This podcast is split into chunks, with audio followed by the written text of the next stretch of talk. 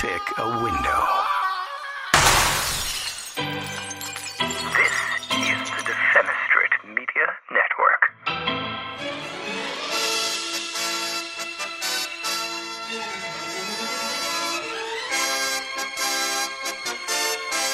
Oh, wow. I don't know about the costume, but that's some set of wheels.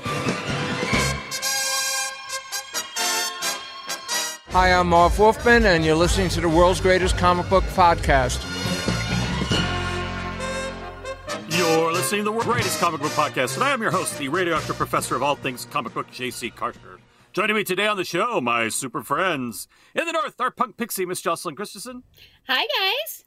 And on the bridge of his own pride of enterprise, our very own Admiral James February as Batman, Laird Jeff Bell. Howdy.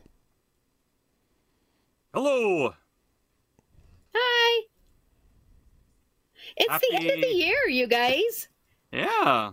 By the time everybody's hearing this, the 2024 will have started. That's the new true. year, the Nair would have started. The new year would have started. Yeah. But as of our recording, I can say Happy Hogmanay to everyone. Yes, you can. um, because it is Hogmanay today. Um, 48 hours of partying in Scotland. It won't be that way at my house, but you know, 48 hours of partying normally in Scotland.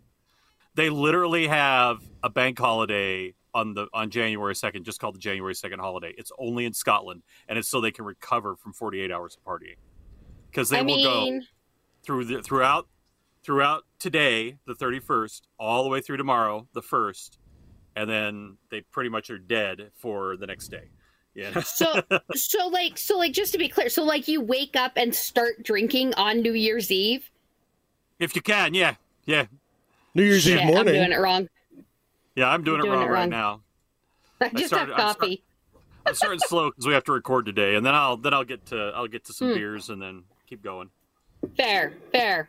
All right, But, uh, fair. Hi, it's a it's a party. It's because they didn't celebrate Christmas for 400 years in Scotland. Again, my kind of country because I don't like Christmas. Uh, but 40, four year, uh, 400 years because the Presbyterian Church considered it papist. Yes. And so it was a work day. January or December 25th was a work day. So you could at home privately quietly celebrate Christmas, you know, exchange gifts, that sort of thing. But anything like having a tree in your window or um, putting up lights or something outside your house, and we're and, um, I these this was before string lights, so like candles or something, they'd come and arrest your ass in some of the Yeah. in some of the larger towns. So yeah, they didn't celebrate it, but they wanted to party because it's you know solstice. It's fucking dark all the time, and it was Right. a tradition to party. So they moved the party to the end of the year to Hogmanay. I like it. I like it. Yep. I don't think I can drink for two days straight though anymore. My liver's too old for that. Yeah, I'm a bit too I'm a bit too uh, out of practice for that, but I will drink tonight and have fires and things. Okay. Yes. I met a lovely couple, uh, elderly Mm-hmm. couple, um, yesterday in the shop from Perth, Scotland. Oh. Perth, Scotland. And uh, we chatted for a little while about this and that and the other. And then I did my best to teach them what I knew about manga. It's a shallow pool, but it's wide. uh, um, you know, we talked about that for a little bit, and I and I fought and fought and fought with my inner demon, the one that throws out accents at people. I I, I didn't do it until the very end and I was I was complimented on it, which was cute. I I don't believe them, but what are you gonna do? Um, but I did wish them a happy Hogmanay, and they both just I mean it was like dropping the bass. They were just like, oh my god, he knows what the fuck Hogmanay is. I love that. Uh, It's yeah. awesome! It's just a simple word. That's all. I just say it out loud to wish you, you know, the happiness of the holiday. And they're both like, oh my God, he did something new. and we chatted for a little while. He's a wonderful guy. Uh, wonderful. His wife was just adorable. And we chatted for a while. And uh, he uh, rode motorcycles uh, for decades until uh, three years ago when he got um, diagnosed with Parkinson's, and so he had to stop. But we spent a good ten minutes talking about Ewan McGregor and Charlie Boorman and all of their goddamn trips, and And it was a lot of fun. Yeah. It was a fun little visit. They were there for 45 minutes. They had only dropped in for five to see if we had some piece of manga that we did not have. And instead, we just ended up bullshitting forever. And then they invited me uh, to look them up when I go to Scotland uh, on my honeymoon. I love it. Yeah. Because I'm engaged. Did we talk about that two weeks ago? I think we did. I believe we think we did. did. I just, I just Yes. want to you were bring it up again because it was pretty fucking cool. You're not French. Yeah. You're, you're Yeah. a fiance. It A is. fiance. Oh, ho, ho. I would like to, uh, you know, uh, I feel like I tricked her into it somehow. So, you know, somebody put on a little Joplin, little entertainer. That's all I'm asking. Da da da da da da da da. Da, da, da, da, da. I will be playing the part of Paul Newman in this one. Ah, I see how you're doing it. Yeah, Robert Redford, he's prettier than me. Uh, I uh, I can tell you uh, if you are indeed thinking of going on your honeymoon to Scotland. Um, in Inverness, we're renting an apartment for the week for our well, not re- we're basically staying in an apartment uh, as part of our hotel stays. Nice. So we'll have a washer and dryer and everything halfway through our trip. So we only have to we, we only have to pack for five days for our ten day trip because we can do laundry halfway through. That's the advantage, and that way I can definitely do carry on only. No, I like Um, that. I like that a lot. But the idea that you could just stay at a place that's fully furnished, uh, has a full kitchen. They actually have all the stuff. I can I can send you the uh, the link um, to their to their website if you want if you're interested, Jeff, because it's it's perfect to me, and you could book it whenever. And it really wasn't that expensive um, for when we were going. It was I don't think I'm paying more than three hundred dollars for the. I don't think I'm spending more than hundred dollars a night. and I don't even know if I'm spending that. Nice. Wow. So yeah, it's it's nice. It's so yeah, it's worth it's worth checking out. And they have those apparently all over Scotland. Um, they call them um, apartment. They call them apartment tells or just you know apartments. Depends on where you look what you're looking up because I was doing it all over um, one of the like Expedia or something like that. I can't remember which site. Yeah. But yeah. No, I mean Those- it's uh, it's a long shot right now, but you know if it all works out, uh, uh, which is what I'm hoping, you know, Yep. because it's Of either course. Scotland or Pakistan, and I know which way I'm voting. Is the one where I don't get murdered by being a giant fat American. yeah. yeah. Yeah. Yeah, Why Pakistan? and that's a long. I'm not around. unpacking that now. Tell you I- what, but you won't we have Okay. Tiffany running around telling people to pull off their hijabs, you know, or their uh, well, no burqas. They wear the full burqas in Pakistan, right? yeah. Or no, that's Afghanistan. So Mm-hmm. yeah, Oh, we'll probably end up there too. It's all. yep. It's you know. Tiffany just wants to This get me dry- kidnapped by a caliphate. That's all there is to it. That's all. Yep. Love you, Ben. Well, then all things are yeah, then all things are easy. yeah. True. Yeah, she can retire off all of the insurance money. I don't know. I don't know. So Anyway. how was everybody's uh, Xmas? Fantastic. no one was injured. That's a great thing. Set the We bar. all also stayed not injured. yeah, you set the bar low enough. Every day's a win. no, it was a it was a day full of. I mean, I woke up in a pretty good mood and things went pretty good, and then kids started dropping in, and anxiety levels shot up, and everything just. It, I mean, it went fine. It was nice to see. You know, both my two younger kids came over, and I hadn't seen them in a little bit, and that was nice, and and and a whole stack of uh, of Tiffany's kids came over, and that was nice, and uh, and we had friends over and and snacks. Was it was it Christmas Eve? We did appetizers. Yeah. Yeah.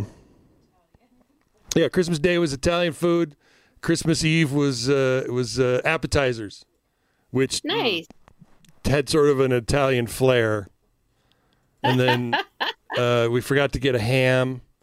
So that's why we ended up having a lasagna for Christmas dinner. Hey. there was one in the freezer. Nothing wrong with Perfect. lasagna. Nothing wrong There with that. that. that is Yeah. perfect. yeah, so good times. We had a really good time. Very, Nice. very good company. everybody that was here was beloved. You know, Yeah, I just I can't like we're we're looking we're there what a couple days before we're I think uh, the 23rd we'd gone to the Costco just to let's get the stuff. So we were in there and I'm looking at all the the the rib roasts and the round roast, the eye of round roasts and I'm like I can't I know it's Christmas but I just can't see myself spending a $100 or more on a piece of meat. You know, I just don't see that. Fair. I don't even like I don't even like spending a hundred bucks on a bottle of good whiskey. You know, it's like no, mark it down and I'll buy it then. You know, and uh, so we went. So you know, we turned the corner and walked around the guy filling his cart with hams, which he then, which I said, oh, you're taking all the good hams, and he goes, well, you know, I got to take care of the employees, and I'm like, oh, he's one of those who gives all of his workers, you know, a Christmas ham. So anyway, we we grabbed a ham and left, and that was our that was our Christmas dinner was ham, and some Nice. uh, and the most flavorless mac and cheese I've ever had. you know what I got for Christmas Eve from What'd the you get? from the boss What's that? in trouble. Oh no! trouble? What happened? No, I let I let Braxton close early, and well, you guys know I was working on my car. I think we talked Yes. about it the last time we did that. The fucking car fucking blew up, and so I spent all of Christmas Eve either trying to find tools and or parts, or uh, actually on the ground under the car. Um, finally, had Tiffany come out and give me a hand. Uh, she was masterful, and without her, I would still be out there laying on the ground, going "Woe is me." Um, I needed somebody to place the belt while I adjusted the tensioner. And by adjusted the tensioner, I mean took a bite out of my finger so deep that I bled on everything for the half an hour of putting the car back together. ah, Yeah, I mean, is it really your car if you haven't bled the fuck all over it? Oh no! Yeah. Oh no! I have I have I have every one of my cars is at least has been christened at least once by my blood. Yeah. if that's the case, I've never owned a car. Oh well, you should try car ownership. It's very ouchy. I Yeah. just, I just, yeah, yeah. You know the uh, the the thing about no one was injured. I figured someone was injured on Christmas Eve when he was fixing that car. So, So yeah, then it wouldn't start, and we jumped it, and I drove it around, and I drove it around, and I went and got a quick car wash, and drove it around, trying to charge it up, and turned it off, and the fucker wouldn't start again. And then the next day, it did start, and every fucking it looked like a Christmas tree display on the dash with all the warning lights. Oh, And then, oh no, no, no, you're fine, you're fine, hang in there. And then uh, I went out the next this day. is actually this is actually expected. yeah, I went out the next day to go do something. Oh, I had to go to work because. Okay, let me throw Yeah. this as an aside. Christmas Eve and Christmas are already my days off, so nothing changed. New Year's Eve and New Year's are already my days off. Nothing changes. It's like I, Right. I don't get any time off, and and Yeah. and it's a little hurtful this year calendar, you dick. yeah. But yeah, so um, I got it done. And then for those of you that have been paying attention, uh, I can't say much because I've been uh, asked for anonymity, but uh, we had a, a, a listener help me with tires. Um, Awesome. and so now, much like when you're in elementary school and you get new shoes, you can run faster. My car's so much faster. Zoom, zoom. It just it just goes faster. But yeah, You get new I'm uh, I'm super safe and and and in a much better mood about it. And then on Wednesday, I went out and started the car, and none of the warning lights were on anymore. Yay! So I'm like, because the, the alternator had finally charged enough that the computer's like, okay, everything's fine then. probably. so yeah, that was that was that was basically it. You know, it was a little bit of food, a little bit of a little bit of car work. Everything everything worked out in the end. It was a it was a weird ass week. I had some wins, I had some losses. You know. yeah. but definitely more wins than normal, which makes me wonder what the fuck next week's going to look like. But that's just me. I'm mm. like that. It's just the other shoe, right? Yeah. You wait for it to drop. fair. Yep. It's fair. Yeah. If if if, uh, if if reality didn't teach you that the other shoe is going to drop every single time, you wouldn't be expecting the other shoe to drop. That is a true statement people, right there. these people who bl- blissfully go through life without the other shoe dropping, I hate them all. Well, it's because mostly their their dropping shoes keep landing on me.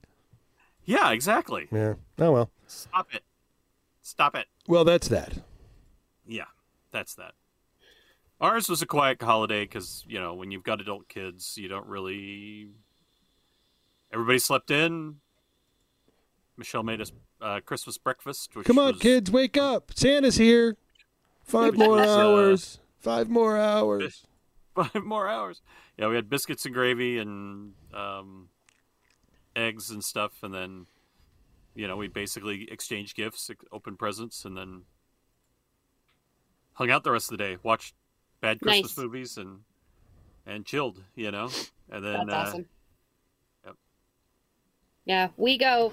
Uh, we get up, we do presents here, and then we go to Kaya's parents and do brunch, and then we end up at my mom's in the afternoon. So we're always busy on Christmas, but I mm, love it. I love it. It went well. Everybody was in great spirits, and we all had a really good Christmas here. So, yeah, it was it was nice to be chill, but I did miss my big family get together we always had because Mm. nobody nobody got to nobody. I I said "Yeah, somebody's gonna have to organize it because I'm not going to. I'll take care of the family reunion, not not the Christmas party.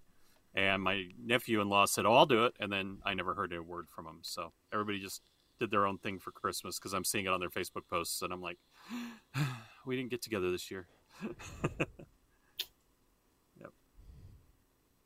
And that was something somebody asked me. They said, "Oh, now that mom slash grandma's gone, are we? I guess we're not. You know, are we going to be able to do Christmas?" I said, "Only if we organize it because I, we, you know, without her and that being the mandatory you get here every year, right, I don't know that it's going to happen." Yep. True. And I was right. I was like, "Yeah, it's not going to happen," and I was right. Sad I was right. Anyway, um, let's uh, let's dive into some news. Meanwhile, at the Hall of Justice. Buckle up. Lots of dead people. Gosh, dang it! Uh, James McCaffrey, voice actor behind Max Payne, dead at 65. Uh, did Max Payne, did several other show or other games uh, for over. He was 65 years old. For over 35 years, he served as a voice actor in a variety of TV shows, movies, and of course games. Uh, McCaffrey's work will, without a doubt, stand the test of time and continue to keep his legacy alive in years to come. Blah blah. Anyway, uh, he died uh, December 17th, surrounded by friends and family. I'm just saying, when I get older, I'm not going to surround myself with friends and family because it seems that when you do that, they murder you. What's the one tie on all these well. dead people? It's either accidental overdose or murdered by family and friends that surrounded them and apparently suffocated them under a pillow. Yeah. I Um, mean, fair. Lee Sun-kyun, star of the Oscar winning film Parasite. If you guys haven't seen that, it's a few years old. Uh, fucking great. Uh, has passed away at the age of 48. Uh, it was confirmed by South Korean news agency. Uh, Lee was said to have been found dead in a car at a park in Seoul. Prior to his death, there was a search taking place for him after his wife said he'd left their home after writing what appeared to be a suicide note. Oh, Yep. Hmm. So that fucking sucks. yeah, it Yes. does. Uh, Godzilla minus one producer is Shuji Abe, uh, dead at 74. Uh, he's one of the producers behind Godzilla minus one. Um, he founded uh, Robot Communications, a company which helped a number of top tier projects go into production in Japan. He was 74 years old. Information went public as Robot Communications announced the death of its founder. Uh, no cause of death has been made public in the announcement, and a private funeral was held for the producer early in the month. He died December 11th.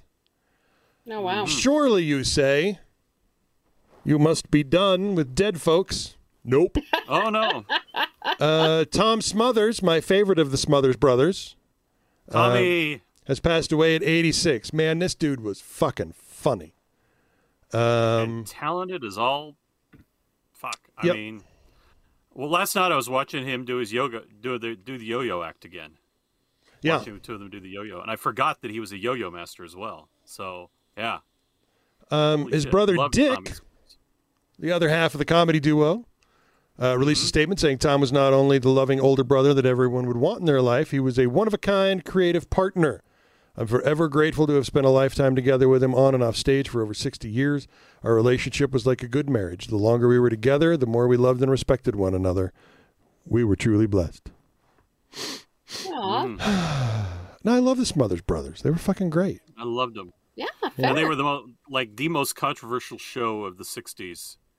These two nerdy-looking guys, and they were like, "Well, when CBS said we're going to put you up against Bonanza," they're like, "They're like, so only a few people will be watching." And they go, "Well, then we want to go for it." And CBS said, "Sure, sounds great, go for it." And then they they went for it. They they were they had a lot of controversial people on. Um, they were definitely against the Vietnam War, all this kind of stuff, and uh, CBS didn't cancel them. They fired their asses. They fired them. Yeah, they made Tom it and- 70, Tommy- 67 Tommy to 69. Yeah, and they were fired in '69 for being too controversial for CBS. Yeah, we would consider them tame.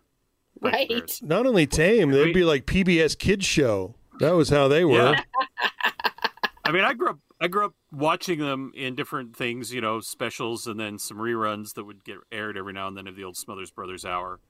And I never really caught on to all the little anything that was controversial, and so I thought they were just a couple of nerdy guys from the '60s. And then I watched the video of John Lennon and Yoko Ono's bed in, and where they Mhm. were all, and then is, there's the video as they're all they're singing, having a sing in in the in the hotel room, and there's Tommy Smothers sitting on the floor playing the guitar, keeping up with John Lennon. I was like, oh, they weren't as nerdy as I thought they were.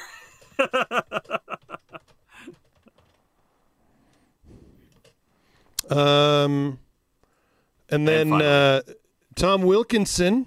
This one makes me sad. British actor Yes. who appeared in films including The Full Monty, Shakespeare in Love, The Best Exotic Marigold Hotel, died Saturday in the UK at 75 years old. It is with great sadness that the family of Tom Wilkinson announced that he died suddenly at home uh, on December 30th. His wife and family were with him. Um, BAFTA winner. Um, I loved the Full Monty when it came out. I saw it at an art house theater in, in Denver and just fell in love with all of them, including Robert Carlyle, who, though he did his best in Stargate Universe to make me hate and revile him, he's not good an actor. That Robert he still scares Carlyle. me. He Oh, still yeah. scares me only because he because I first encountered him as Begbie in um, uh, Trainspotting, and he was the scary Oh guy yeah. that you know the mean the the guy that would just beat the shit out of you for no reason guy yeah i was like oh he's scary uh no but he's fantastic in that but uh wilkinson so they did the they did the uh reunion show of um full monty Yeah. and wilkinson was in it but he was in it not that he wasn't in it that often and usually he was sitting down so for them to say he died suddenly i'm like i don't know he might have been getting weak it is you know at this point in his life i don't know At least he was getting old. Yeah. yeah Anyway, um, rest in peace, buddy. You yeah Oscar Oscar nominated uh, a couple of times. Mm-hmm. Michael Clayton in the bedroom. Um, Yep. Yeah, I mean he was just a great actor, and I've seen a lot of interviews with him, and he just seemed like the sweetest fucking guy. Yep. Yeah. Uh, CGC Comics issued a statement on holder tampering. I'm gonna just sum this up because we're running a little long, but basically what happened was is somebody at CGC was taking certain kinds of expensive comics, pulling them, sticking their less valuable compatriots in the holder, sending them both back to the original buyer somehow, and then the less valuable things are being sold as more valuable things, blah, blah, blah. Um, CGC is where I go because I have a deep amount of trust for them. Um, You know, Mm-hmm. everybody they- has Yep. this is 50 Yeah. years of trust of cgc yeah And so this is a this is a hearty blow to them. But uh, the Certified Collectibles Group is aware of an incident involving an individual tampering with CGC comic holsters. Um, see, CG, which is the uh, parent company of CGC, is aware of an incident involving an individual tampering with the comic holders. Based on our initial review, we believe that the incident affects a few hundred comic books. CGC exists To protect the collecting community, and in the past 36 years, we have uh, certified more than 85 million collectibles, each one backed by a comprehensive guarantee. The trust we've built in our community sometimes makes us a target of bad actors, and despite our vigilance, this individual tampered with some of our holders. This is the important part. If you purchased one of the books this individual tampered with, we will ensure that you are appropriately compensated for losses arising from any failures in our service. We expect to share a list of books that we believe are impacted as soon as possible. oh wow. It looks like they hired the Pinkertons to come in and see what happened. Um, Oh boy. well, they, they brought in a private investigative service. I'm guessing it's the Pinkertons. Yeah. I was like, they brought in the Pinkertons. That means some legs were broken. Uh, If they're not yet, they certainly will be. yep. Yeah, no kidding. So they sent back the the higher graded one and the lower graded one, but the lower graded one was was slabbed, and the higher graded one slabbed. Kind of, So what happened with so what happened with the higher graded one? Was it just shipped back on a, with a in a bag and board and said, "Yeah, this is the lower grade"? Yeah, and one," then you and then you well? resubmit that one, and you get your grade back. right. Yeah. Um. So you end up with like if you do it, the way that it was broken down, the best was is if you do it quickly, and you just keep Mm-hmm. you keep dumping, reholding, selling, dumping, reholding, and selling. You basically take a five thousand dollar comic, you sell it for fifteen thousand dollars, then you do it three more times, then you do it three more times, and do it three more times, you know, and then six and then nine, and then it was. I think that's probably how they got caught was is that they were just doing it too much. yeah, Um, probably.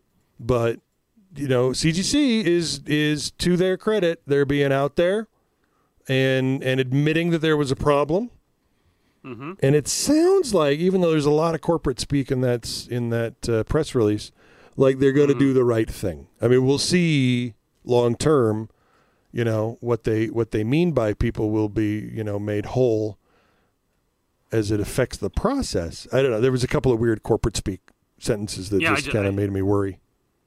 I just think if I bought the book that was actually graded lower at the at the higher grade rate, it's in the slab. There's nothing, you know. I mean, people could look at the slab and go, "Well, that doesn't look that high a grade," and say, and I just say, "Well, that's what CGC says." You know? Right. right. Yeah. Yeah, it just seems weird to me. And I'm like, yeah, I, I mean, it is what it is. I mean, it does ruin their reputation more than anything by having something like that happen. So, yeah. Well, that's it for the news. All right, we're going to take a little break. And when we come back, we're talking moving pictures.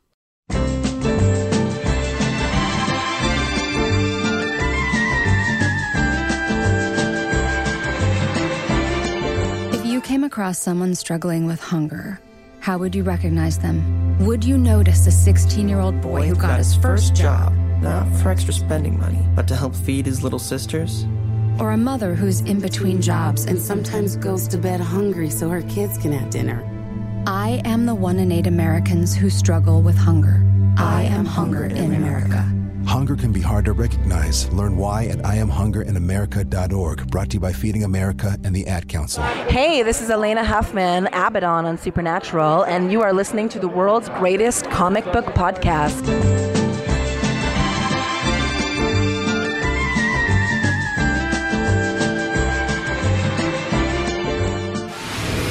Is nothing wrong with your television. Do not attempt to adjust the what have you guys been watching on the TVs this last week or two? Joss? Um, I did a rewatch of the first three Doctor Who specials with my kiddo last night. We still we didn't get to watch the Christmas special yet though. Um, but I love them. I'm so happy about those specials. They just brought a joy to my life I didn't know was missing. Um, and then I finally got to watch Doctor or Indiana Jones, Doctor Jones, and the Dial of Destiny. Dun dun dun. What a campy movie that was. I loved it though. Every minute of it. It was fantastic. Good old, good old Indiana Jones. Mm-hmm. Yeah, I'm sad I didn't get to see that one in theaters though, because it would have been way more impressive on the big screen. It It was was. still pretty impressive on my screen, but you know, It was amazing uh, in theater. Yeah, Yeah. I know, I know.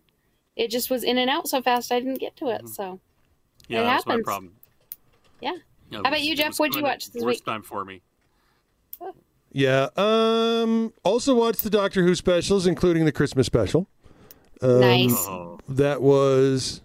There was a little, little, little. If you haven't seen it yet, there's singing, and my favorite thing that I saw on TikTok this week was a was a, an interview with those two, uh, where they're like, "Yeah, so we figured what we'd do is we would go to uh, a studio and record our singing parts, and then we would lip sync them uh, at the at the singy part."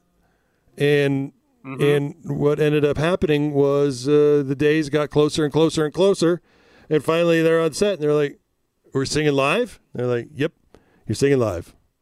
So they did that all live. Wow. They did. Wow. Uh, the uh, the makeup on the other folks in the big room, practical, all practical, Mm-hmm. which I just think is fucking brilliant. Just pour on that Disney money. Yep. Right. Dump Disney money on him. Yep. Yeah, no, it was it was practical. The big the big uh, goblin was uh, was you know a big muppet basically. Yep. And you know, so you could interact with it, which is so much nicer. Every actor will tell you it's a lot nicer than talking to a big green to a green ball, you know, up above your head or whatever. Um, Hi-ho. but yeah, it was That's a hell of a thing to say. it had a green ball, not a green frog. Miss Piggy would uh, disagree. as she likes talking to my green ball. oh no! Hi ho. Hi low. Hmm. Fair enough. Uh, Reacher. Watched Reacher. Um, Oh. I believe. I believe I am current to what has been released. Um, I don't know. I watched it till I fell asleep. That's what I know about Reacher. It's been a fucking great season so far. Uh, really, really doing justice to the book it's based on. I'm enjoying it. Um, Monarch has been fucking amazing, and I don't know why. We're barely seeing any monsters, and the monsters that we've seen, I don't give a shit about. And yet, the whole time, I'm just captivated by this whole goddamn show. I love it. Kurt Russell. I'll let you. Never mind. So, um, Lower Decks, doing a rewatch of Lower Decks. Uh, that has been just fucking delightful to go back to those first couple of seasons and just all the shit that I've forgotten. That was a lot of fun. And then I went on to Disney to watch Indiana Jones and the Dial of Destiny. And Yeah. instead watched the little documentary, the little hour and a half documentary about how cool Harrison Ford is instead, which was cool because Harrison Ford's cool. And I did Yeah, not have is. a bad feeling about that. But I still have to rewatch Dial of Destiny again, uh, which I'm probably going to do while high tomorrow. Fair. Yeah. Yeah. Yeah. I just decided that. I think that's a really good idea. So, what about you, Hey, sir? that's a that's a good plan there. Yeah. Uh, let's see. What did I watch this week? Uh, watched the Doctor Who, uh, the Christmas special. Um, I'm so glad everybody's caught up to at least the uh, the the 60th anniversary stuff. Yes. Because I I want to talk about we'll talk about that a little bit in um, Patreon before we get to some of the another a best of kind of thing we've got. Um, just because that's got spoilers. So spoilers coming up in Patreon. Um, so I did watch that. Uh, watched Doctor Christmas special. Fucking loved it. Um, I get the musical stuff out of the way. That's what I said. Get it out of the way. Make us want more. You know. And so when they come to a planet that makes them all do everything in song, it'll be awesome. Um, I've watched What If up until I think the most recent episode. Um, the, the the new What If season two series, the best one so far, hands down. Um, involves a brand new character. Uh, she's uh, part of the Mohawk tribe in the early 1500s, I'd say. Um, and uh, there's the Tesseract involved in the whole thing. So it's it's just this really cool story that I felt was the most. It was the most. Uh, what if, without being uh, well, what if this had happened instead of this? It was very what if, and I liked it a lot. I just fucking loved it. Um, they've had some weak ones. Um, they did do a 1602, but I didn't feel like they did it they did it okay. They did okay with what because they're working with the Marvel Cinematic Universe, and Mhm. 1602 was with the that was by the way 1602 written by Neil Gaiman I say that's a Neil Gaiman title. Probably 15 years ago, I would say, um, long before we ever did this show, probably even 20 years ago. It was written by Neil Gaiman. It was actually Stan Lee gave it his blessing, according to Neil Gaiman. Um, but yeah, he uh, it was uh, just this great, great story. You didn't know what the fuck was going on. Um, and this one, they're working with the MCU, so you're missing some of the fun little elements they had in it that were more homage to the Marvel comics universe rather than the MCU. But it still was fun. It was still fun watching it. Um, yeah, uh, loved What If. Um, last week, I sat down and watched Rebel Moon. Yeah, everything you're mentioning, I'm like, oh, I didn't put that on my list. Oh shit, I didn't put that on my list. Yeah, I didn't get a chance to watch any of What If, and I'm kind of bummed about that. You but should I be. will It's fucking get to it great. tomorrow, I think. it's it's Yeah, it's there's a lot of it that's better than last year. Not all of it, um, but there's a lot that's better than last year. Particularly that that Mohawk one was so much better. So Um, good, so goddamn good. I'm trying to find what my buddy, a buddy of mine, said about uh, Rebel Moon, and I can't find it. So I'll have to basically paraphrase what he said because I was in agreement. If a 12 year old binge watched the Star Wars movies, um, some Firefly, uh, Dune, and uh, I can't remember what else he put in, but he said, and then sat down and wrote a script, that would be Rebel Moon. Oh, okay. it was just it was so derivative. Uh, oh and the magnificent seven was definitely in there because it's clearly magnificent seven. Um, it was it was just oh yeah. It was snyder. It was 100% snyder in every snyder way that it can be snyder um, did I i, enjoy it. it while did i enjoy it while i watched it yes did i as i thought about it afterwards was i finding major issues yes Well, there, Um, there's your problem right there with the thinking. yeah, I can't. That's the problem with the with the uh, anything with uh, Zack Snyder. You can't think afterwards, right? Nope. Um, yeah, it was just oh, yeah, it was it was. Uh, I don't know that I could recommend rewatching it, but you know, Jeff enjoyed it. A I lot of liked, people I've I liked to what's enjoyed her name, Belina from Yeah. Star Trek Beyond. I thought she was fucking great. Um, you know, she was carrying the movie for me, which is good because she's the lead. Yeah. Um, Yeah. But she was carrying she was carrying my I like this going through the movie because I like her. You yeah, know, yeah, I'll give you that. Star Trek Beyond. She was she was Enchantress. She was all these other characters that I've just enjoyed, and she's always her accent. I think holds her back in Hollywood, and this was a good one for her to be in. But yeah, the rest of it, I was like, okay, yeah, here's the oh, here's this character that you know you've got to have in this kind of movie. You know, here's this character you got to have in this kind of movie, and it was like that all the way through. So Hmm, Yeah. Okay. Good to know. yeah, it's it's not as good as the Snyder heads will make you think it is, but it is. It's okay. It's a good effort. It's got it's 10 10,000 times better than any of his DC stuff apart from Watchmen. Yep. So and I liked I liked his uh, I liked his uh, his little rip off of the lightsabers. I thought those looked fucking cool. yeah. I like those more than I like Star Wars lightsabers. Well, was that whole, to me that was the, that was the uh, oh they won't let me work on Star Wars I'll make my own Star Wars they won't let me work on Dune I'll make my own Dune and then they got smashed together.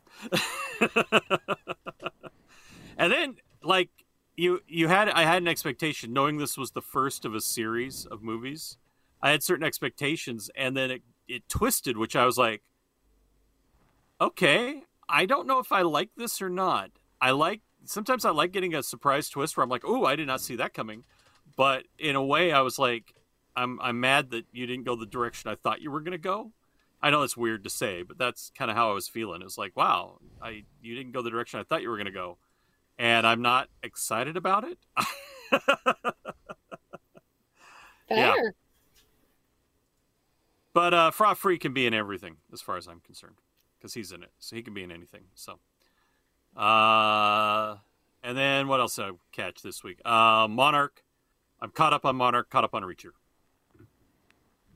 and good. reacher is even better in the second season than the first and that's that's That's saying something. Because the first was wow, and the second one I'm like wow, yeah, It's good stuff. damn, Yeah. yep. And Reacher's a freight train. Yep, that's all there is to it. Big fucking freight train. Uh, so that's what we've watched. Let's dive into some news. Meanwhile, at the Hall of Justice. Black Panther director Ryan Coogler developing something special for Disney. Dun dun dun dun dun. The X Files. Ryan Coogler's doing an X Files show. Ah, I came. I know, Um, I know. yeah, one of the Hollywood's most desired filmmakers is developing an X uh, an X Files reboot, according to a new Bloomberg report. Black Panther Helmer is that a word? That doesn't It is feel like a word. Black Panther director, Jesus Christ, Mm-hmm. Ryan Coogler uh, is behind a reimagining of the cult classic. Uh, not much is known, which is why I'm not going to read the rest of this. Just a little Fair. bit. Uh, the new report says Coogler will be the producer on the project. It's unclear if he'll direct anything. Disney, says Bloomberg, which birthed the idea mm. of cinematic universes, is developing a new version of the X Files that would be produced by Ryan Coogler, director of Black Panther and Creed. I dig it. I I I'm all for more X Files, and again, you throw that Disney money at it. I'm on board. I'm such a whore. Mm-hmm. I'm a whore. and the only reason I say that is because I pay for the privilege. Right. If it was free, I'd just be a little X Files slut, little Disney slut. And yet I won't watch I the was movies. X Files. I was an X Files slut. Now I will be an X Files whore. Yes. Yep, that's what I am.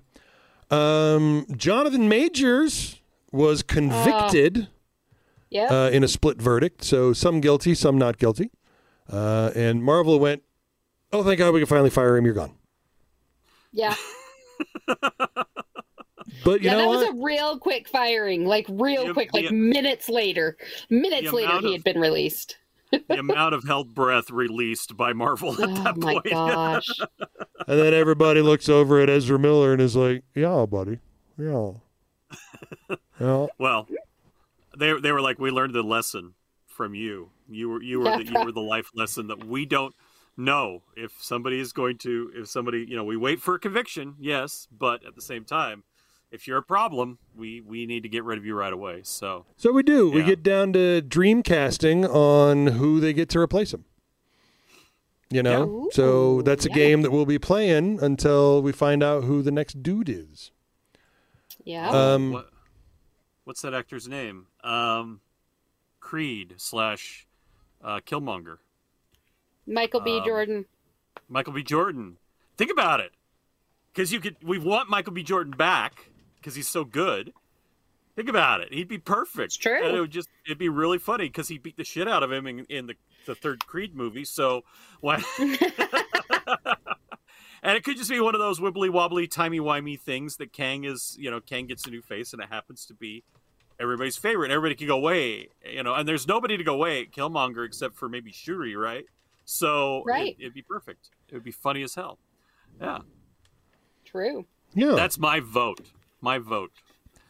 And uh, just because he's done a Marvel movie, everybody fucking loved him and was sad that he had to go the way he went, but he chewed the scenery so well all the way through it. yeah. He'd be perfect Kang. Yeah. Yeah. Didn't he do Fantastic Four as well? Yeah. Yeah, it was uh, the the bad re the bad third movie, which is saying a lot by calling that one bad. Uh, the bad third movie of Fantastic Four, he plays Johnny Storm. Right. Yeah, It's, it's embarrassing. yeah, Yeah. It, was, it was it was embarrassingly bad. It was. Oh my goodness. Uh, so James Gunn and Peter uh, Safran have admitted that Tom King, the Tom King, uh, is uh, is being very helpful in their mapping out of the new DCU, which makes me Hmm. Feel better. I bet it does. Yeah. Well, considering James Gunn, he he you know he likes he knows he's got to play with the big names like Superman, Batman, Wonder Woman. That but he always, always, always likes the obscure characters, the ones nobody's ever heard of, and he likes bringing them to the forefront and making them huge. Like, I don't know, Peacemaker. Yeah. Um, so, or Rocket Raccoon, uh, for another example. So, the fact that he's working with with Tom King, who has just been making uh, 12 issue series after 12 issue series using C list and D list characters and making it cool as fuck. Yes. Yes, yes, please. Starting with Mr. Miracle and going forward, all of those. Yes, please. Make it so. So producers Rise, Frake, Waterfield, and Scott Jeffrey are building a cinematic universe of horror movies based on public domain, family-friendly stories, including Peter Pan, Neverland Nightmare, Winnie the Pooh, Blood and Honey. Um, and here we go, Bambi, The Reckoning. Oh Jesus! Yep. Uh, the horror movie is set to start filming in January of 2024 in England. Um, and uh, it's going to be directed by Dan Allen, whose previous credits include Mummy Reborn, It Came From Below, and Unhinged. Uh, Roxanne McKee, Wrong Turn 5 and Bloodlines, leads the cast and is joined by Nicola Wright, Tom Mulheron, uh, and Samira Mighty. That's another. That's one. I keep telling you guys that as soon as my parents uh, shuffle off this mortal coil, I'm changing my name. Yeah. I like Mighty. I could throw that at the end. Yeah. Yeah, I'll do that. So anyway, if you haven't seen Peter Pan, Neverland Nightmare, Winnie the Pooh, Blood and Honey, you probably ought to get on those before the sequel to Winnie the Pooh, Blood and Honey, Bambi: The Reckoning, comes out in 2025. Actually, Mm, I'm okay, thanks. Though. it's probably coming out in 2024. Who the fuck am I kidding? Yeah. That's it for the news. All right, another break, and when we come back, we're talking comics.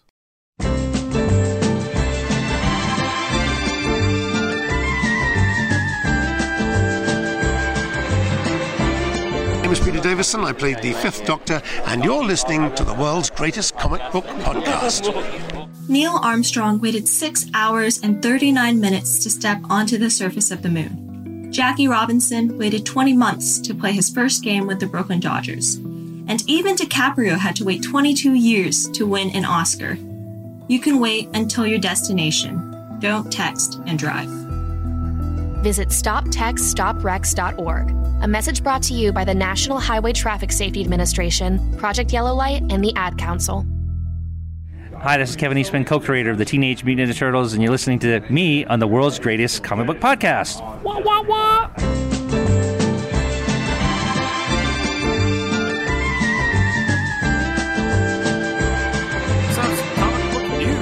Comic book news, you say? He says, vamping. So there's enough of a of a little thing to look at, so I can put the sounder in here. Meanwhile, at the Hall of Justice. Jimmy Palmiotti and Amanda Conner uh, have teamed up with Humble Bundle for a charity sale. Uh, creators include Garth Ennis, Justin Gray. Um, but it's uh, Paper Films, the comic book company. He runs with his wife, an artist, Amanda Conner, has partnered with Humble Bundle to offer a huge collection of digital comics to benefit the World Wildlife Fund. Both Humble Bundle and Paper Films just sent out statements to announce the sale. Uh, you can find that in the article over at thecomicbookpodcast.com. In the bundle, you can get titles like The Pro, which, oh my God, is so fucking funny, by Garth Ennis and Amanda Conner. The Monolith by Palmiotti and Justin Gray, the creator owned Heroes, an anthology book uh, featuring the work and creations of many writers and artists. Um, it's pretty cool. You know, I like Humble Bundle. I've bought a couple of them over the years, and I've never been disappointed. Uh, Marvel is revealing. Just let that hang. New Iron Man armor. Oh.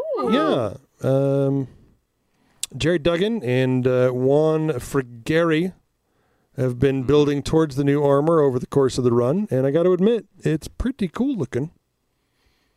You know, very, very Ultron stylistic, to be completely honest. Yeah. But I like it.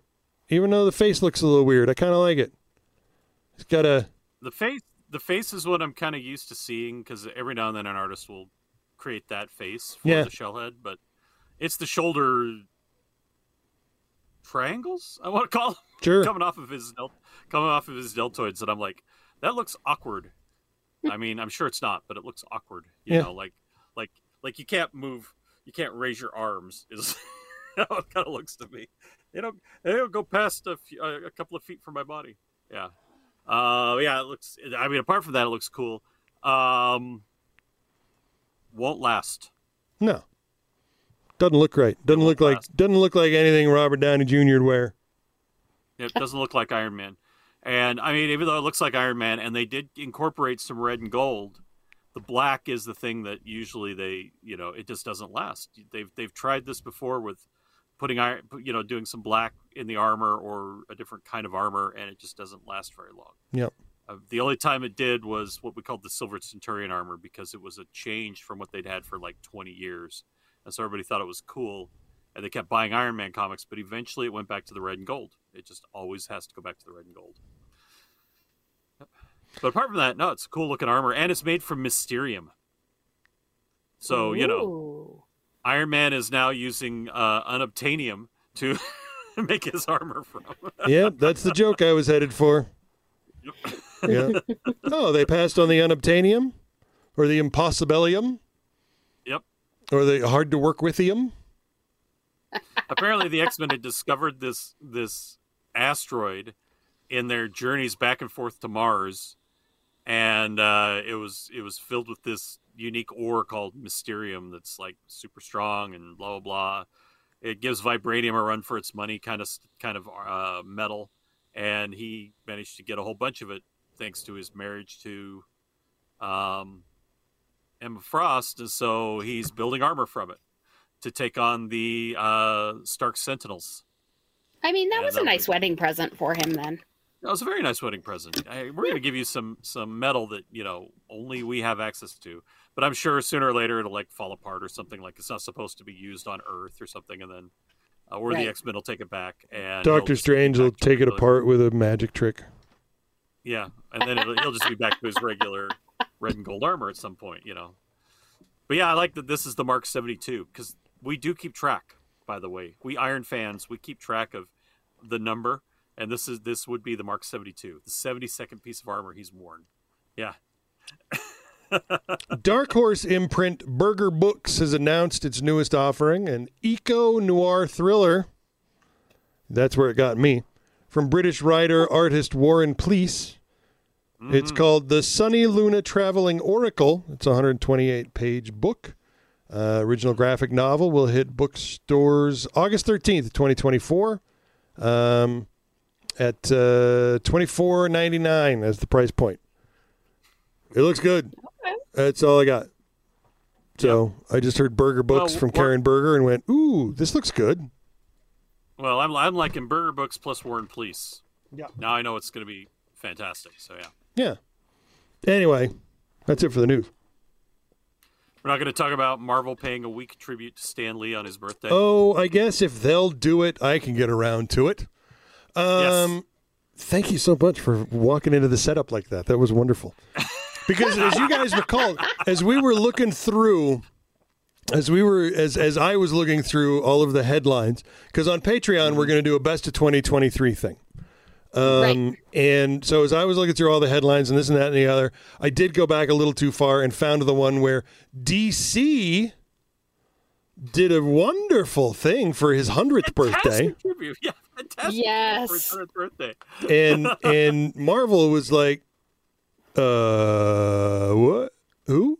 And so Marvel was like, "Here's a tweet." Yeah. Yep. so here we go. They're finally like, I suppose we ought to draw something on the person who is most, you know, uh, part of us. Way to go, Marvel. Way to get your shit in gear a year and a half later. It's like Perlmutter never left. they, put the- they put together a collage. That's what they did. Yep. It's a collage Yeah.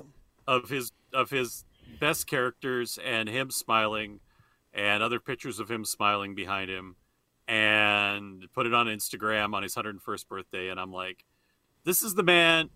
This is your founder. This is why you have this. These characters make you a lot of money, a lot of money. Particularly Iron Man, Spider Man, Daredevil, right? Black Panther, Thor. Um, they make you a lot of money. This is weak, guys. This is weak. Very weak. Uh, yep. Sad. That's what it is. Sad. Very sad. Very sad. It is. Well, let's uh, let's talk about some books we've been reading. Um, what have you been reading this week, uh, Joss? You know, I didn't get a whole lot read at all in the last few weeks. I, we we kind of had that whole holiday season going on in my house, but I did get to read Daredevil number four. Um, I I'll be honest, you guys. I don't know. I don't. I don't know. I don't know about Saladin Ahmed on this one. I'm gonna trust. I'm gonna trust him. He has pulled an awful, awful, awful lot of Catholic Catholicism into the it, like Daredevil has always had Catholicism as an underlying theme. But we're yeah. really, really heavy into it right now. Um, I will say I loved um, I am loving the interaction that happens with Bullseye. Um, and it's very curious because the people closest to Matt, you know, mm-hmm. they're they're uh they're being they're being used, man. They're being used, and he's having to save them. So I, it's interesting. Like, you had Frank Miller, a Catholic, who decided that Daredevil had to be a Catholic to be yes. a lawyer and a vigilante at the same time. Yes. And so he made him Catholic, but that was it. He made him Catholic. Mm-hmm. I think there was a whole thing with the mother in there as well, but that was about it. Oh yeah, Kevin yeah. Smith, very Catholic, Ooh, very Catholic, and very Catholic Daredevil out of him. Ooh. Very Catholic Daredevil, but still, if if Saladin Ahmed's going even further, you know, who's not, who I know isn't Catholic. I'm pretty sure right. isn't Catholic. I shouldn't say I know he isn't Catholic, but I'm pretty sure he isn't Catholic. If he's going overboard, it's like, man, I think you're overcompensating at this point. yeah, he he's gone really deep. I and I would have to honestly, I would have to go back and read Kevin Smith's run to compare the two. Um, or if I'm patient enough, I think they're using part of Kevin Smith's run for the TV show basis that's going to come out on Disney Plus. Oh. Um, aren't they? Aren't they using Guardian Devil as part of the? That's what Guardian I'd read. Devil, Guardian Devil is was one concept, but I think they were scrapping everything and getting rid. They fired the guys, and maybe they maybe they maybe they Oh, were- that's true. maybe they weren't doing Guardian Devil first. I don't know. Something about Guardian know. Devil happening or not happening. I don't know. Yeah. At any rate, so yes, Matt has always been Catholic. Um, some writers are they, they barely touch the Catholicism. Saladin mm-hmm. Ahmed is going quite deep into the Catholicism.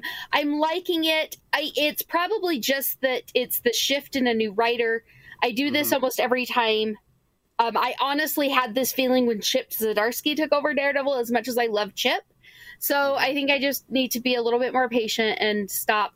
And then I was going to get started on my gang war nonsense. Um, and I had to pull up the reading list, and then I had to go search down where I had stashed all the different books. And then by the time I got that stack ready to go, that I could sit down this morning and give it a good read, I had to get ready for the show, so I didn't get to start it yet. But it's all compiled. Everything I have so far for Gang War, you guys, is in one stack, and I have a day off tomorrow. There you go. I know what I'll do. How about you, Jeff? What'd you read this week? I read Duke. Duke. Duke. Duke. That's Duke. Um, this is the first of the new character development arcs for some of your most famous, both uh, GI Joesters uh, and Cobrettes. Mm-hmm. Coming out next month is Cobra Commander. Uh, this was written by Joshua Williamson. Art by Tom Reilly. It was good. Um, art art was nice. Uh, story was not what I was expecting. You know, not not fucking nuts. You know, not not like oh my god, I can't believe we're doing this with GI Joe. It's more like oh my god, I can't believe I'm finding GI Joe interesting. So I mean, fair. I mean, fair. yeah, Yeah. Yeah. yeah. So that's that's pretty much that's pretty much it. Uh, that's all I had time to read this week. Duke, the, the GI Joe's first sergeant, meaning he's the one in charge. You know, when Abernathy isn't calling the shots, it's Duke basically in charge the whole time. Yeah. Uh, let's see. For me, uh, finishing up uh, Batman, Santa Claus, Silent Knight with number four, number three last week. Um, holy shit! I, you know, this is my new Christmas story for every year. It's so sweet and so well done, and um, it it's one of those that you know makes your heart swell three sizes that day kind of story. it's just so nicely done, and I just enjoyed the hell out of it. So, um, everything from you know just him saying, uh, you know, he'll he'll call someone by their real name, and they're like, he knows my name. He must be the real Santa Claus. Or he'll say, you live at this address. Or he'll say, yes, I got your letter. I'm sorry I couldn't deliver that. Um, there's even a moment where he was like, we have to, you know, like we know that Robin has been kidnapped by Krampus because if any Krampus is going to take any naughty kid, it's going to be um, Robin. Uh, Right. And uh, you know, Damien? Damien is not. Yeah, Damien. And so he takes Damien, and and uh, one of the things Superman says I, is we need to do this because I need to help someone. I need to help his father, whose Christmas wish I could never I could never give him. And I was like, oh God, that's he was wishing that his parents could be brought back. I was like, oh my God, this is just sad. And it was so beautifully done. Um, yeah, I just love I loved it. It was so good. Um, and I don't really care for Christmas, and this was just a great little Christmas tale, and I enjoyed it a lot. And it's and the fun part is, this is it's all in canon. This is 100 percent in canon. That is Santa awesome. Claus, Santa Claus is real. He exists in the DC universe, and Batman and the rest of the now now the rest of the Justice League. But Batman knew him first, and now the rest of the Justice League knows him as well. Um, really, really beautifully done. Um, speaking of gang war, uh, Miles Morales, Spider-Man number fourteen, continuing gang war. Uh, I've criticized this last time. I'll criticize it again. I don't know what the fuck is going on in these fight scenes. I don't know what the hell Vincenti and Valenza are doing, but I cannot decipher some of these some of these panels. I don't know what the fuck is going on in them. And to Cody Ziglar, who's writing this piece of shit, it's enough of the Cape Killers. Give it a rest. They show up every single fucking adventure and they're pissing me off. And I know they're supposed to piss me off, but they're not pissing me off in the way that I'm like, ooh, I hate them. It's like, oh fuck, these fuckers again. Can they can you give them a rest for one goddamn story arc? One, Ziglar, one story arc. I would appreciate it. I don't send Miles off planet for a story just so I don't have to fucking deal with these fucking Cape Killers anymore. I'm sick of them. Or at least culminate the fucking story with the Cape Killers so it comes to an end. I would like that too. This has just been milking it for whatever the fuck you're milking it for. Stupid. And then finally, uh, Beyond Real, number one. This was a uh, a freebie again from Vault Comics, uh, put in my hold by my friendly neighborhood comic books comic book retailer, and uh, just like Unnatural Order, this is one of those holy shit. This was amazing. I need to order this now. Um, uh, this girl who's an artist is having an argument with her boyfriend who's a scientist. The scientist believes that there exists in a simulation. And then they get into a car accident and she starts seeing things and having experiences. And then finally, uh, a computer helper comes up and says, Would you like to be rebooted? You know, would you like to be, you know, would, would you like this corrected? And yes or no. And it's like she's suddenly having this this conversation with, oh my God, we are in a simulation. And meanwhile, her boyfriend's in a coma, so she's like, I want him to wake up. And the computer's like, I can't do that. That's only for administrators. She goes, Okay, I'm going to find an administrator. She goes into the machine. And that's where the story is going to start, basically, is after this first issue. Like, Hmm. Holy shit, this is good. This yeah, is that so sounds really good. and it did not go the direction I thought it would go. And yeah, this is well done, Vault. And thank you for doing these these uh, these easy one easy first issues so that we want to read your books. Yeah. All right. Um, today is Tuesday. That means tomorrow is Wednesday. It's time to give our picks of the week. You only say hello so you can say goodbye. These two words must make your life complete. You pick out the hearts that break to make your ego high. And I was just your pick of the week. All right, Josh, start us out. Um. Ugh. All right. There was hardly anything to pick from this week. I will start us off on Independence, and this this one actually dropped last week. Um, it is from Aardvark Vanaheim Comics. It is called Marvel Man Vark. It says just in time for Chris, er, the days we place aside to be lazy at the end of the year, comes the one comic book that will take you until 2024 to actually finish reading. An exhaustive, exhausting recap of the history of just about every time somebody wrapped a shoddy costume on a blank human canvas and called it Captain Marvel. This is the only comic book published in 2023 that will answer your most important Captain Marvel, Marvel Man, Miracle Man, Miracle Man Vark ownership questions. We give you the hard hitting answers when it comes to who appropriated what and who exploited who. Hint, it isn't pretty, and Chris Claremont is only partially responsible. But even more importantly, this is the one comic that will finally ask why there is no Eisner Award category for blank. Sorry to tease, but we really do want you to buy a few of these in case Neil G decides to destroy us with his Netflix enhanced pocket change. I seriously, I read that uh, solicitation and about died laughing, and so decided that I really need to pick this up. So I'm gonna find it and read it because it sounds amazing. How about you, Jeff? What do you got for an indie pick this week, friend? Indie pick, you say? Um, I do. Alien Books has a book called uh, Machine Girl and the Space Hell Engels. Eng, Eng, Engels. Engels? Engels. It's not angels. Maybe it's a typo. I don't know. Um, but uh, yeah, brace for a high octane journey as Machine Girl returns for a new adventure. A perfect jumping on point. Um, anyway, it just looks silly as shit, and I am there for it. Um, I I am finding the older I get, the more fun these mature audience, uh, uh, basically TNA goofy fucking books are just so entertaining. I can't stand it. Uh, and then uh, I read Basic Instinct 1 a couple weeks ago.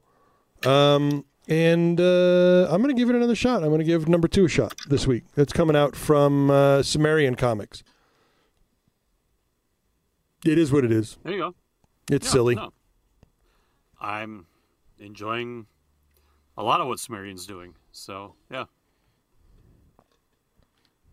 That's it for me. What do you got?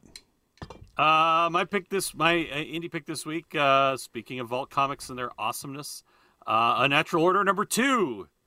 This is uh, this is the first one that'll be out that you know I'll be paying for, obviously, uh, and I'm excited to do so. Uh, this is, um, it takes place in about 800 AD in Scotland.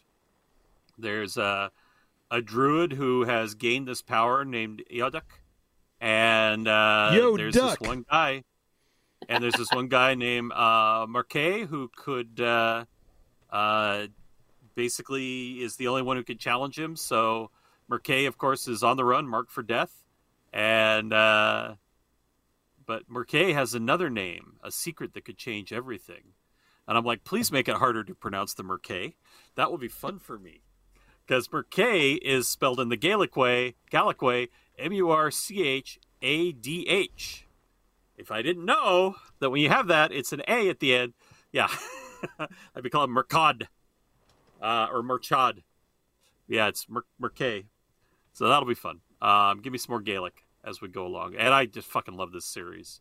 Uh, I've only only reading the first issue, and I was like, this is the D and D adventure I always wanted to play. Uh, so this is this is gonna be perfect. Um, for my mainstream picks from Marvel. Uh, so we know Marvel has done a lot of these um, Infinity Comics series. Uh, they they did the It's Jeff series that had they've been putting out in collections, and they've been I, I think they sell really well, don't they, Jeff? The They, they do Jeff pretty series. good, yeah. Uh, they, Yeah. I think it was the third or the fourth printing where people stopped really just buying it every time they saw that little itty bitty land shark. because now they they owned it, right? Several Right. times over, I was gonna yeah. say. Yeah, yeah. So now we have uh, coming out Marvel Meow because a lot of characters have a cat. Uh, obviously, Chewie, who we know from the movies as Goose, but in the comics, his name's Chewie, right? Right. Because uh, Kelly Sue DeConnick, when she thought of a co-pilot, thought of Chewbacca. She did not think of Goose. So we got Chewie, uh, Leho, who is, uh, I believe that's uh, Winter Soldier's kitty, uh, Alpine, um, and some other feline friends that the Avengers have, plus all the cats that Felic- uh, Felicia would have, the uh, the black cat would have, because she's the Catwoman of the Marvel Universe. Um, this is just uh, some cute little cat comics, kitty cat comics. Um, but uh, you know, uh, they're defeating. They'll at one point will defeat Doctor Octopus, so that'll be fun. So yeah, I'm all about kitty cat comics. That's I, I want a kitty cat comic. And then uh, from DC, I cannot recommend this more. Strange Adventures, the deluxe edition. So this is speaking of Tom King, who is vitally important to James Gunn's um, efforts on reshaping the the DC cinematic universe. Uh, we've got Strange Adventures by Tom King. This was one of the coolest comics I'd read in a long time, uh, featuring a C-list character like like Adam Strange. I did not know what was going to happen, and the fact that you had all the modern stuff illustrated by Mitch Gerads, and then all of the flashbacks on Rann and everything illustrated by uh, Doc Shaner, whom I just love. Doc Shaner's illustrative illustrative style, and it was so perfect. It fits so well. Uh, this was one of those. Not everything is as nice and happy as it seems, and uh, this will be coming out in uh, trade, fifty bucks, but it's all twelve issues, so worth grabbing, worth picking up, worth having on your shelf. I know I'll be getting it, providing Nice. there's a copy left when I get in on Friday. Uh, I know I'll be getting it. Um, how about you, uh, Jeff? What are your main streamers? Mainstream's pretty easy. Um, I, I know I'm going for Batman again. um, basically, look, there's there's it's the end of the year with, between Christmas and New Year's. All the FOC is light as fuck. So you know we did have a hard time choosing, but I'm doing uh, Batman 141, continuing the Zdarsky Zdarsky run, which I'm enjoying, uh, and then uh, Clobberin' Time is coming out, uh, compiled in a trade finally. I've been wanting to read it, not enough to buy it, you know, but now that it's collected, I'll take a look. I like the thing. He's got an attitude. He's Bronxy. I picked, Ang- Angus picked true. it up. Angus picked it up individual issues. I read some of them, and I was like, "These, this is okay. It's pretty good. Yeah, Pretty good." That's it for me. Mainstream. What about you? Fair. I also had Marvel Meow on my pick, and actually more for my mini me than for myself because my mini me does love Goose slash Chewbacca. Dewey. Um, but also, also from Marvel Comics, um, I'm not likely to like run out and pick this up because I own these all in singles. But Daredevil by Waid and Samnee Volume Two Omnibus is coming out, so it's a hundred dollars.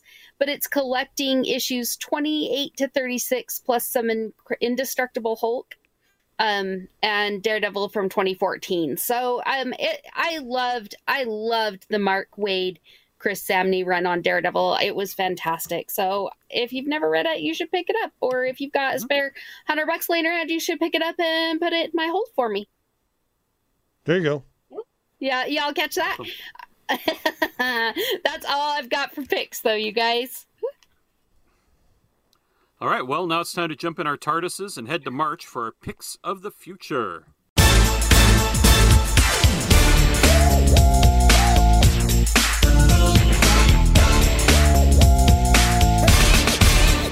All right, Joss, what's your pick for the future? So coming out in this is actually from February, not from March, but or not in March, uh, but from Boom Studios, The Displaced number one. Um, in a world where no one believes you exist, what would you do to be remembered? Ooh. The entire city has gone missing. Nobody remembers it or the 170,000 missing residents, and it, so the survivors have to seek each other out and figure out how they're going to get people to believe in them again. Seems odd. I like it. How about you, Jeff? That's like in a world where. Um, so from the March solicitations coming out the end of April uh, is Avengers Inc. Action, mystery, and adventure. Uh, this is the the absolutely 100% pile drived and failed title from the Avengers that only went five fucking issues that I wanted to read and didn't, and I am part of the problem. Um, yeah, I don't know. It was uh, just I'm like I can't add another fucking Avengers title to my goddamn hold. There's like nine of them, and only two of them are good. Uh, and it turns out, from what I understand from people who did read this, and there wasn't many of you, it was pretty good. Um, so yeah, I'll be picking that up uh, in a few months um, from I'm Marvel. the shit out of it myself. Um, I will say, my thing with uh, this is that with Avengers Inc. and I definitely on this last issue that just came out, um, number what is this? Number four, where you get a Moon Knight cameo because you know if we don't put Moon Knight in it, if we put Moon Knight in it, maybe somebody will pick it up. Moon Knight, the Wolverine right now of comic books. You know, put him put him in the put him in the issue. Maybe somebody will pick it up. Anyway, with uh, with this, it's um, they did the Ant Man and then the Wasp uh, miniseries uh, last year or the year before, and I think Avengers Inc. is kind of the the takeoff of those, and uh, picking up from those two because yeah, we do find out in this issue that indeed Hank Pym is the villain.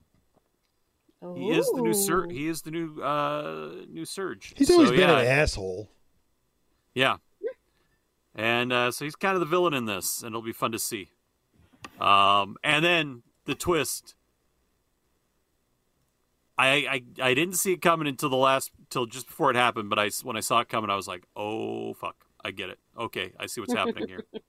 So I wish I had read. Basically, it made me the more I in reading issue four, I wish I'd read uh, Ant Man and the Wasp, the Ant Man miniseries and the Wasp miniseries myself, because I think they would have helped me keep up, you know, figure out what the fuck, you know, understand what was going on. I would have picked up on all this earlier. But once they once they once we got the big reveal at the end of this issue, the big fucking holy shit reveal, um, all of a sudden all of it made sense. Everything makes sense now. But anyway, back to you. Uh, that was it, right? No, back to you. Oh, back to me. So uh, my pick for the future: Ultimate X Men number one by Peach Momoko. Ooh. Oh, not ooh. Oh, wait. Peach Momoko has been wanting to do X Men. Um, has always done little little manga style X Men for a while now, uh, and this is Peach Momoko getting to play in the all new Ultimate Universe. Um, you've got Hisako Ichiki is a teenage girl who just wants to live a normal life, go to school, hang out with her friends, ignore the political strife boiling over after the events of the Ultimate Invasion. But life has other plans for her. In Japan, urban legends have sprung to life and brought some unusual new powers with them.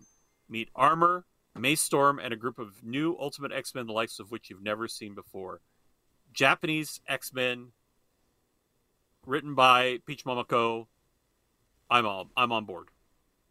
You know, this this just sounds awesome. It sounds so much better than the Ultimate X Men they did back in 2000, which everybody loved except for me. I was going to say, when you said Ultimate X Men, I was like, wait, haven't they done that before? Yeah, they did it back in the 2000s, and everybody fucking loved it. They thought it was so cool, and I did not. I thought it was dumb. Um, I thought that it was, uh, even though they, it was in the nature of the Ultimate Universe to be derivative, I felt the X Men was way too derivative and didn't Mhm. give me any. And and what what the in the the stuff they were trying to they were trying to say this is fresh and new. I was like, this feels like masturbation, honestly. it, it's really not that interesting to me. But apparently, people really liked the masturbation, so they were they were they were on board, and a lot of people fucking loved Ultimate X Men. I was not. I loved Ultimate Spider Man, and I loved the Ultimates, but I did not care for Ultimate X Men. Wasn't that was that Whedon or was he the, just was he the ultimate? No, Whedon was uh, Astonishing X Men. That's right. Out, Okay. Uh, probably 2010, maybe. It was Astonishing X Men, yeah. And that was taking place in the mainstream Marvel universe, so you could do whatever you wanted, providing you were staying in canon. This Ultimate X Men, it was a chance to do something new, and I feel like Peach Momoko is doing something new. I'm sure eventually Professor Xavier is going to show up, or Wolverine, or somebody. But until then, I want to see what Peach Momoko's got going on because she is bringing in Armor, who is a major character in the regular X Men series, so that'll be interesting. And she was Asian, so I think she's Japanese even, so this will work really well. Yep. Nice. Either Japanese or Korean. I can't remember which, but yeah, this ought to work really well. Well, that's it. Anything else, kids? Nothing. Well, then, you guys have got to join us on uh, Patreon at patreon.com slash defendmedia this week because we are going to do our best of list. We're going to talk a little bit about the Doctor Who 60th anniversary specials. And we've even got another best of list uh, that somebody put together. So we're going to be handling all of that in Patreon. I'm so excited about it. We need to get right there, get there right now, and uh, and record it because I just want to do it. So uh, yeah, join us Patreon.com/slash Defend Media. Every little bit you pay helps keep this show going. Uh, and I will say, as I always do, until Tony Stark uses unobtainium for his armor, make mine Marvel. for Hell's Kitchen. For Stan. For I'm going to make the Patreon post free for those of you that wonder what it's like. Ooh. Guard.